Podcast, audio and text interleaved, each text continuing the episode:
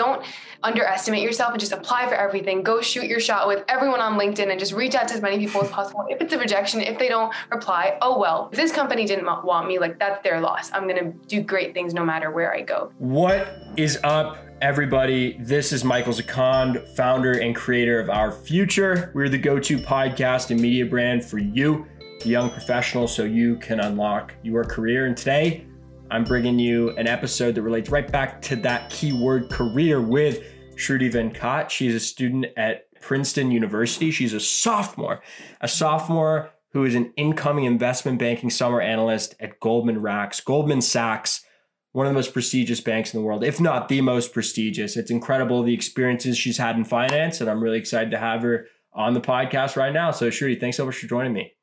Awesome. Thank you so much, Michael. I'm so excited to be here and to share my experiences, and this is going to be so much fun. So, thank you.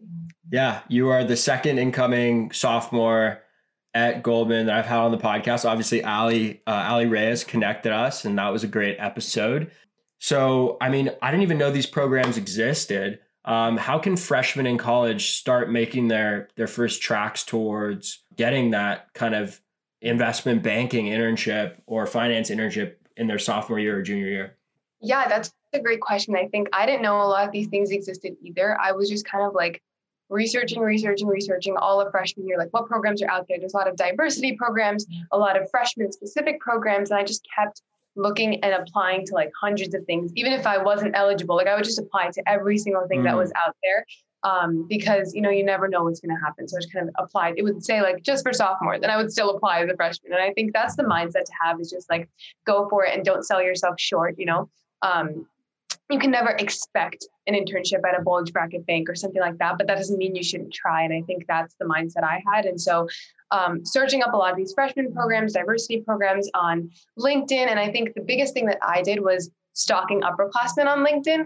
And so I would look at other upperclassmen that were econ majors, finance majors, and going to the companies that I was looking at and like, what did they do their freshman year? And I would kind of find these programs.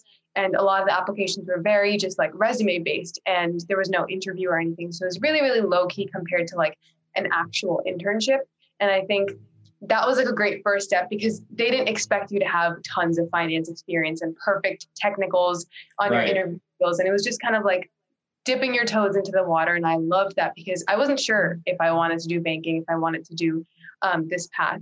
I'm still like 200% not entirely sure, but those programs helped me learn. And I think yeah, at, at a school, there's no, yeah, there's no like finance, uh, finance uh, major here.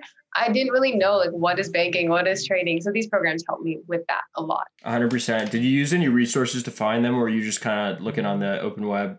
I think those programs specifically, I was just kind of like mm-hmm. searching mm-hmm. online, the open web, like attending a few information sessions through the the career center at my school, and just like getting um in in info through there. But the internships, I definitely like looked at LinkedIn and looked at um, networking sessions on campus, and you know just networking with as many people as possible and trying to get those contacts. But these first programs, I think it's so accessible to everyone, even if you don't have those first connections yet, you can just kind of apply and take part in it because there's a lot of people that do. So I think that was the best part of those like freshman programs, and it gets your head into those companies. So like right. they know who you are now. So now you now get the ecosystem.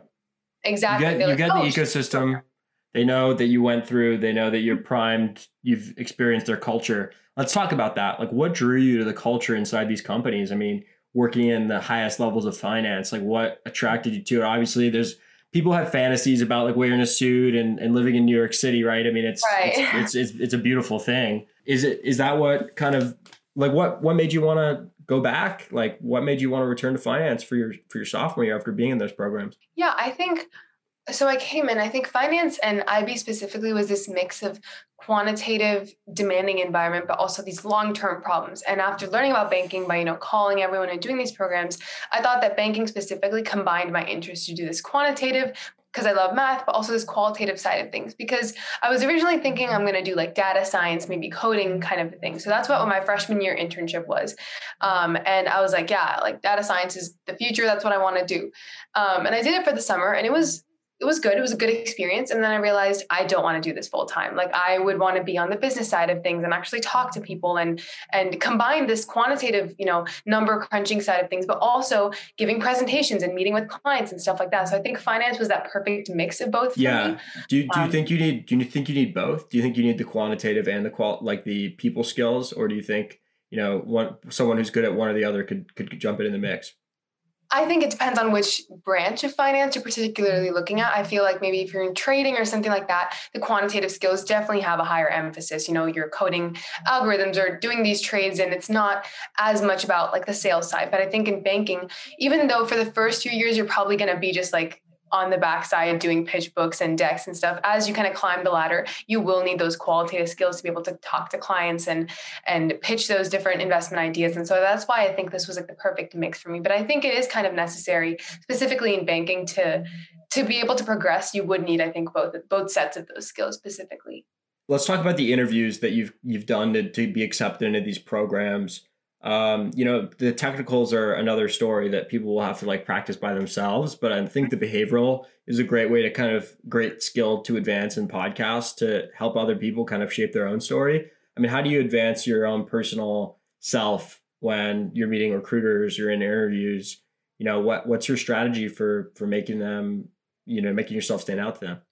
Starting off in finance, I was super scared because I wasn't the typical finance candidate. I wasn't a finance major. We didn't even have finance programs. I didn't go to a business school. I had never done anything finance related or business related, never taken an econ class in high school. Like it was just not um, that I've built all the stuff that led up to finance. And that's how a lot of students are. And it's really intimidating sometimes when you see those students um, at a lot of other schools and things like that. So I think going in, I was like, I don't have a chance. And as I started interviewing, I realized they don't really look for that cookie cutter finance major. And you don't have to try to pretend to be someone that you're not.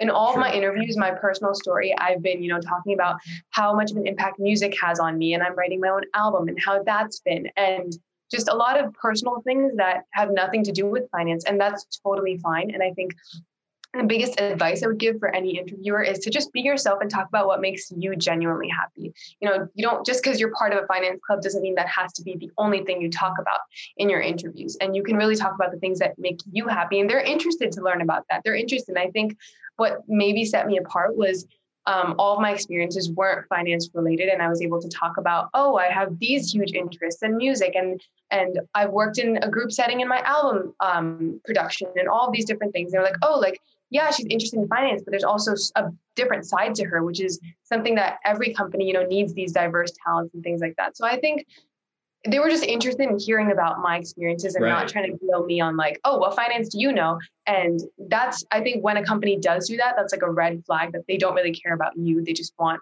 um, your work. And so being able to express myself and like make jokes in interviews and things like that and they were able to reciprocate yeah. um, kind of helped me a lot i think and that's, that's the biggest advice that, i'd give that's that's what uh that's what ali said as well she mm-hmm. was talking about how important it is the behaviorals really practice those you're not expected to know anything as a sophomore in college or junior in college right they're going to test they're going to test that a bit but you know the key is to make sure you're somebody they want to bring into the organization exactly. final question final question. We've we've gone the gamut here, shared some great advice. Um, what's a great part of going into banking is the network you make. Um, mm-hmm. What who's one person you've met that's just like, and we're gonna leave Ali out of this because she's already been on the pod. Who's one person that you've met that you know that's really floored you, whether it's a associate working at the bank, like an older person, or a fellow intern? Like, what about them was amazing, and and you know why was it great to to work with them? Yeah, so I think the first person that's coming to my mind um, is a analyst whose name was Noah. He was at Morgan Stanley, and he was the most welcoming and inviting person that I had met across the networking. And I've had like over 200 networking calls over the last summer, and he was just the one that would always check in and always update me, like, "Hey, this is open. Hey, this is out." Um, so I felt really bad when I had to say like, "Oh, I might not join um, Morgan Stanley for the summer, but it was really, really like encouraging of him. And he always made me feel like, you know, it's going to be okay. We've all been through the scary part. And I think developing those personal relationships is really important in networking so they remember you and we can just talk about whatever because there's hundreds of people networking. And I think um, reaching out and not being afraid to kind of put yourself out there is first step and it's really difficult but he was the one that you know encouraged me to like apply to a lot of these things and gave me so many more contacts he was like oh let me hook you up with this person and this person and this person That's and so dope. he really um, yeah brought me into the organization i loved him so much That's sweet. How did you even get on these networking calls? Because all these investment banking people go on these networking calls, and whether they're just on the phone and you know talking, like yeah. how do you get those calls?